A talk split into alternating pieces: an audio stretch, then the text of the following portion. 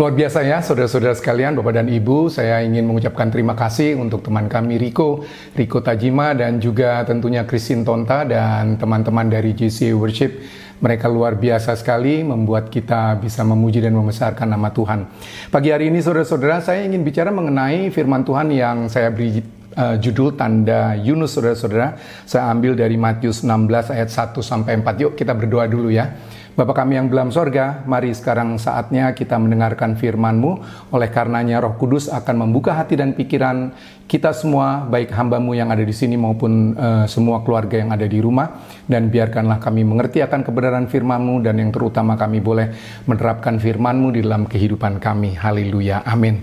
Bapak dan Ibu dan saudara-saudara sekalian, saya ingin mengajak kita membuka dari Matius enam belas ayat satu sampai empat. Saya juga percaya ini firman Tuhan yang begitu populer, atau saudara paling tidak pernah mendengarkan firman Tuhan ini. Saya ingin membacakan bersama-sama. Kita akan membaca bersama-sama dari firman Tuhan ini. Demikianlah firman Tuhan.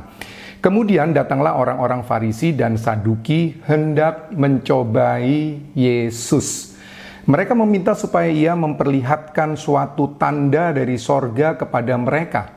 Tetapi jawab Yesus, pada petang hari karena langit merah kamu berkata hari akan cerah, dan pada pagi hari karena langit merah dan redup kamu berkata hari buruk. Rupa langit kamu tahu membedakannya, tetapi tanda-tanda zaman tidak. Angkatan yang jahat dan tidak setia ini menuntut suatu tanda, tetapi kepada mereka tidak akan diberikan tanda selain tanda Nabi Yunus. Lalu Yesus meninggalkan mereka dan pergi. Membaca firman Tuhan ini, saudara-saudara, saya jadi ingat satu cerita ini mengenai seorang turis yang mengendarai mobil di Texas, bagian barat di Amerika Serikat. Di daerah Texas itu, atau di negara bagian Texas itu, jalannya itu biasanya panjang banget gitu ya, kalau dari state ke state, dan datarannya begitu luas. Jadi turis ini pada kilometer tertentu kelihatannya mobilnya kehabisan bensin begitu ya. Jadi dia mulai mencari tempat uh, pom bensin untuk mengisi bensin, dan kebetulan ada satu pom bensin yang sudah tua, rupanya pom bensin tua begitu, dan memang ini sudah satu-satunya karena memang sudah sedikit mau ke garis E begitu, lalu dia tetap masuk saja ke tempat pom bensin itu, saudara-saudara. Tetapi yang menarik, pada waktu dia lagi ngisi, dia ngeliat kiri kanan, lalu di beranda dari rumah orang itu, atau tempat di mana biasanya dia mereka berteduh begitu kan, kalau di pom bensin kan ada ya tempatnya begitu ya.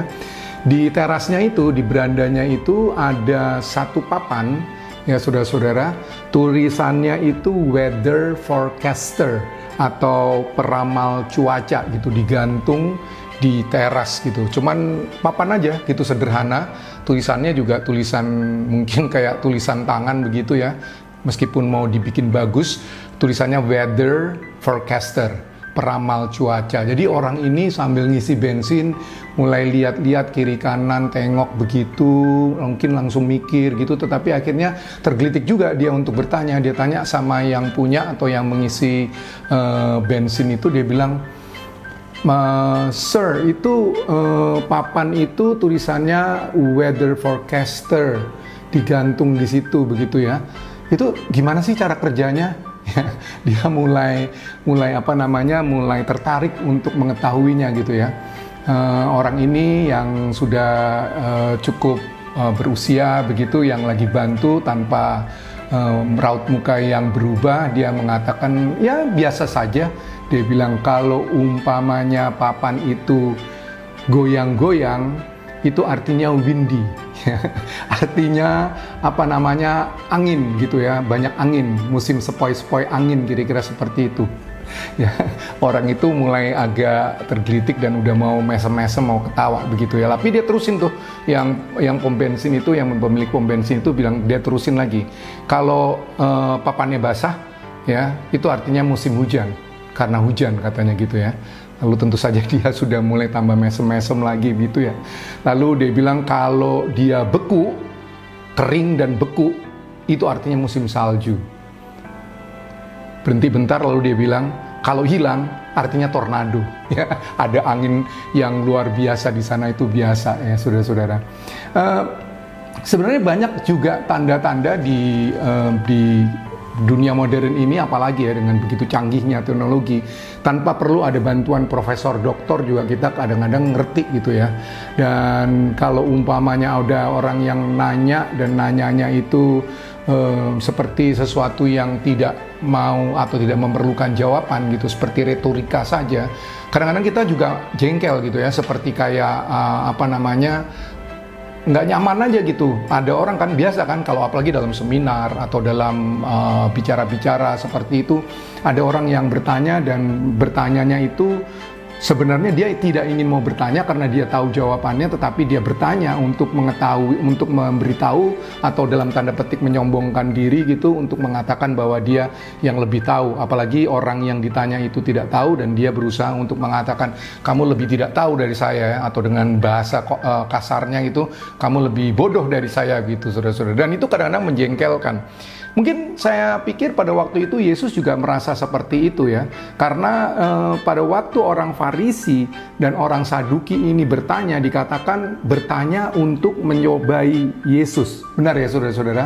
Dan kita tahu kedua kelompok ini tertulis di dalam Alkitab. Kalau saudara melihat orang Farisi, orang Farisi ini adalah sekelompok eh, orang-orang yang religius di dalam eh, agama Yudaisme begitu ya. Mereka memperjuangkan pengetahuan mendasar tentang Taurat, ditambah lagi dengan tradisi-tradisi nenek moyang. Ada eh, yang dikatakan Misnah, Talmud, dan yang lain-lain begitu ya. Mereka itu menuntut penafsiran yang paling keras dan paling kaku begitu ya, terutama yang berhubungan dengan sabat, berhubungan dengan, kalau kita ingat, persepuluhan begitu ya saudara-saudara, berhubungan mengenai kebersihan ritual, mengenai tahir, mengenai haram ya, dan yang lain-lain saudara-saudara. Dan mereka itu yang terjadi sebenarnya mereka itu hanya melakukannya lebih kepada formalitas saja. Dan mereka biasanya sombong, dalam dalam tanda petik sombong rohani, yang mengatakan bahwa dia itu lebih tahu atau lebih suci daripada yang lain, kira-kira seperti itu. Sedangkan orang Saduki, seorang Saduki itu adalah golongan pemimpin agama Yahudi yang sebagian besar dari mereka adalah imam-imam, saudara-saudara. Mereka mendasarkan pengajaran mereka pada kitab kelima, kitab Musa ya saudara-saudara ya, lalu menolak adat istiadat. Sehingga kalau saudara lihat bertentangan dengan orang Farisi, karena orang Farisi juga memper, memasukkan adat istiadat, sehingga mereka sebenarnya tidak cocok saudara-saudara. Itu sebabnya kalau sedang ada eh, apa perbantahan atau argumentasi atau bertanya jawab dengan Yesus, itu biasanya orang Farisi sendiri, orang Saduki sendiri. Tetapi kali kali ini mereka berdua, seperti seolah-olah sedang ingin mengeroyok Tuhan Yesus, dan tujuannya tadi adalah untuk Me, apa namanya untuk mencobai Tuhan Yesus ya saudara-saudara. Ada satu ungkapan yang tegas kalau saudara-saudara lihat di dalam ayat firman Tuhan tadi, yang ditulis di dalam ayatnya yang keempat dari Matius enam belas ayat yang keempat saudara-saudara ya, ditulisnya seperti ini: angkatan yang jahat dan tidak setia ini. Saya pikir ini satu ungkapan yang keras banget ya. Kamu ini angkatan yang jahat dan angkatan yang tidak setia. Lalu kita mulai bertanya, kenapa kok Yesus mendefinisikan mereka atau mengatakan mereka sebagai angkatan yang jahat dan yang tidak setia ini, saudara-saudara? Kenapa Yesus di hadapan mereka menyatakan pernyataan ini, dan pernyataan yang begitu keras dan tegas? Karena sebenarnya saudara-saudara, harusnya orang-orang ini kan adalah orang-orang yang ada di garis depan, yang mengetahui tentang kebenaran-kebenaran, mengetahui tentang hukum Taurat ya saudara-saudara, yang juga mengetahui tentang hal-hal yang diungkapkan oleh para nabi ya saudara-saudara. Tetapi mereka itu adalah orang-orang yang munafik ya. Mereka secara sombong yang mengatakan bahwa mereka teorinya tahu, secara teori mereka tahu, tetapi apakah mereka menjalankan? Kita lihat di dalam Alkitab itu eh, tidak seperti itu saudara-saudara. Dan mereka eh, begitu apa namanya ya, begitu terganggu dengan Yesus yang memporak-porandakan ajaran-ajaran mereka.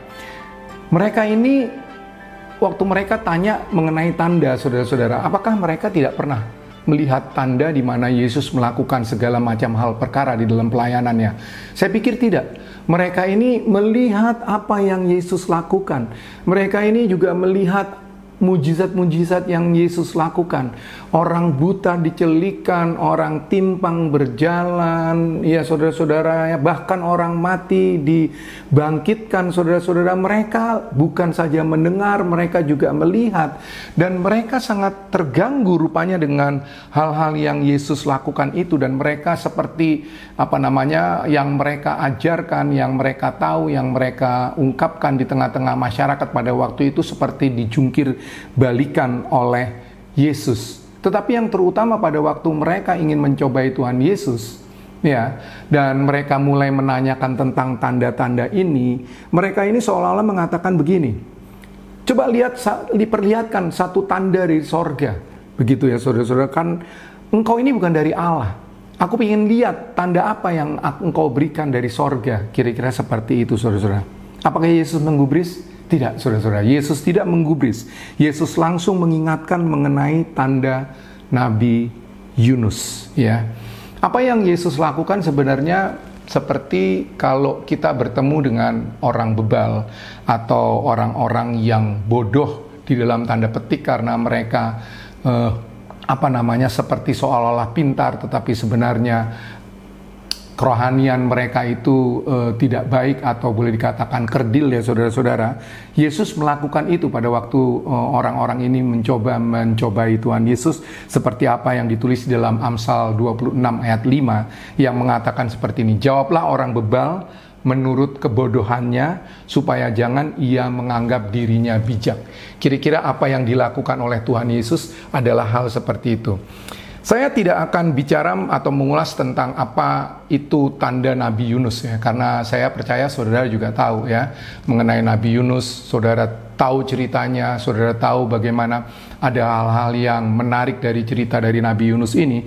Tetapi ada ayat-ayat yang mungkin bisa mengingatkan kita pada hari ini, pada pagi hari ini, untuk kita bisa paling tidak mendapatkan sesuatu pada saat kita memuji dan membesarkan nama Tuhan dalam Praise and Worship Sunday ini saudara-saudara. Di dalam Yunus satu ayat satu sampai dua, firman Tuhan mengatakan seperti ini. Datanglah firman Tuhan kepada Yunus bin Amittai. Demikian, bangunlah, pergilah ke Niniwe, kota yang besar itu, berserulah terhadap mereka, karena kejahatannya telah sampai kepadaku. Ya, lalu kalau kita lihat di dalam Yunus tiga ayat satu dan dua, jadi setelah Yunus itu, eh, setelah ayat yang pertama itu, saudara tahu ada banyak hal yang terjadi ya. Dia pergi ke Niniwe atau berusaha untuk melarikan diri terlebih dahulu, lalu eh, apa namanya ada angin topan badai, dia dibuang, lalu ditangkap oleh ikan yang begitu besar ya saudara-saudara, tiga hari di perut ikan dan seterusnya dan seterusnya. Di dalam Yunus tiga ayat satu sampai dua saudara-saudara, firman Tuhan ini mengatakan seperti ini. Datanglah firman Tuhan kepada Yunus untuk kedua kalinya. Demikian, bangunlah, pergilah ke Niniwe, kota yang besar itu, dan sampaikanlah kepadanya seruan yang kufirmankan kepadamu. Jadi ini seperti Tuhan mengingatkan kembali, ya, karena dikatakan eh, datanglah firman Tuhan kepada Yunus yang kedua kalinya ya saudara-saudara. Lalu yang menarik di ayat eh, Yunus tiga ayat empat, ini kejadiannya setelah akhirnya Yunus sadar dan dia melakukan apa ya saudara-saudara. Mulailah Yunus masuk ke dalam kota itu, Seharian, sehari perjalanan jauhnya, lalu bersuru, berseru. Empat puluh hari lagi, maka Niniwe akan ditunggang balikan. Nah saudara-saudara, apa yang kita bisa pelajari secara singkat dari firman Tuhan pada hari ini mengenai tanda Yunus saudara-saudara? Saya tidak tahu apakah saudara sempat memperhatikan ada dua kalimat penting dari firman Tuhan yang kita baca dari Yunus ini saudara-saudara. Saya ingin utarakan pada kesempatan hari ini. Yang pertama adalah karena kejahatan mereka telah sampai kepadaku. Demikian firman Tuhan. Lalu yang kedua, maka Niniwe akan ditunggang balikan saudara-saudara. Saudara, apakah kita mau mengelak dengan mengatakan tunjukkan tanda-tanda dari sorga kepadaku Tuhan? Pernahkah kita mengatakan seperti itu? Saya tidak tahu saudara-saudara. Saya saya saya tidak tahu apakah kita pernah mengungkapkan seperti ini, seperti yang tadi diungkapkan oleh orang Farisi dan orang Saduki. Ada banyak hal yang kita dapatkan dari lagu-lagu yang kita uh, dengarkan pada Praise and Worship Sunday saat ini.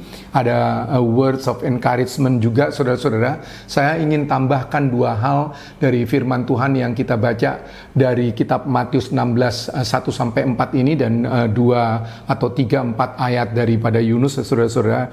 Dua hal yang penting dari firman Tuhan yang ingin saya uh, ajak saudara dan saya ingat. Yang pertama, engkau tidak akan pernah melihat tanda, ya, saya tidak pernah akan melihat tanda, baik itu kemuliaan, kebaikan, keajaiban Tuhan, ya saudara-saudara, kalau kita tidak mau membuka mata rohani kita. Tidak akan, saudara-saudara, ya, sekalipun kita mau mempersamakan diri kita sebagai orang yang mau dikatakan orang Farisi kah, orang Saduki kah, kalau kita tidak berserah, saudara-saudara, dan kita tidak mengizinkan Tuhan untuk menjamah mata rohani kita, maka tidak pernah akan saudara melihat atau saudara menyadari dari begitu banyak berkat, dari begitu banyak tanda yang Tuhan telah berikan kepada saudara-saudara. Yang kedua, saudara-saudara, jangan engkau pikir Tuhan tidak mengetahui kelakuan kita, ya. Kalau kita jahat, kalau hati kita dekil, kalau kita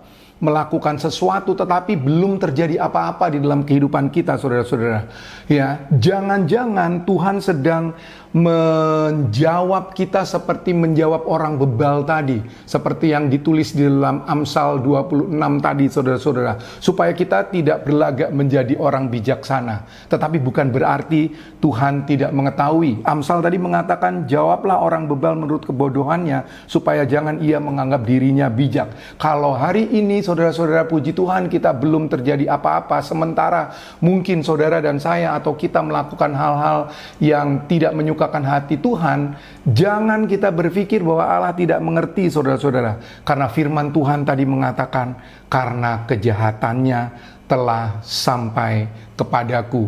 Dua hal ini yang saya ingin saudara dan saya sadar, dan saudara dan saya kembali e, mungkin terhenyak begitu, ya saudara-saudara, dan kita mengatakan kepada Tuhan, Tuhan ampunilah saya, ampunilah saya kalau setiap saat sebenarnya saya melihat dengan mata kepala saya sendiri, kalau tidak dengan mata kepala, kadang-kadang dengan hati, kadang-kadang dengan peristiwa, kadang-kadang dengan kesaksian, tetapi Tuhan selalu memberikan sesuatu yang baik, tetapi kita tidak pernah melihat karena kita tidak mengizinkan mata hati kita terbuka, saudara-saudara. Kita ingin mencoba mengatakan kepada Yesus atau kepada Tuhan, tunjukkan tanda dari sorga, sementara setiap saat sebenarnya kita melihat, saudara-saudara. Pada waktu kita tidak melihat, jangan-jangan kita sedang dianggap orang bebal, saudara-saudara. Tetapi jangan kita menyombongkan diri atau kita berbangga karena belum terjadi apa-apa, karena firman Tuhan mengatakan, karena kejahatannya telah sampai kepadaku. Dalam empat puluh hari Niniwe akan dijungkir balikan. Firman Tuhan telah begitu banyak, ya saudara-saudara. Tadi dikatakan mengenai Babel, uh, Riko bicara uh, mengenai Babel, saudara, Babylonia. Belum lagi Sodom dan Gomora, belum lagi pada waktu kerajaan Israel dipecah menjadi atau terpecah menjadi dua, lalu yang utara dihajar oleh Asyur dan yang di bawah oleh uh, Babylonia, saudara-saudara, ya. Itu sesuatu um, hal yang menunjukkan bahwa Allah mengetahui dan Allah ingin melakukan sesuatu sebenarnya karena begitu mencintai kita.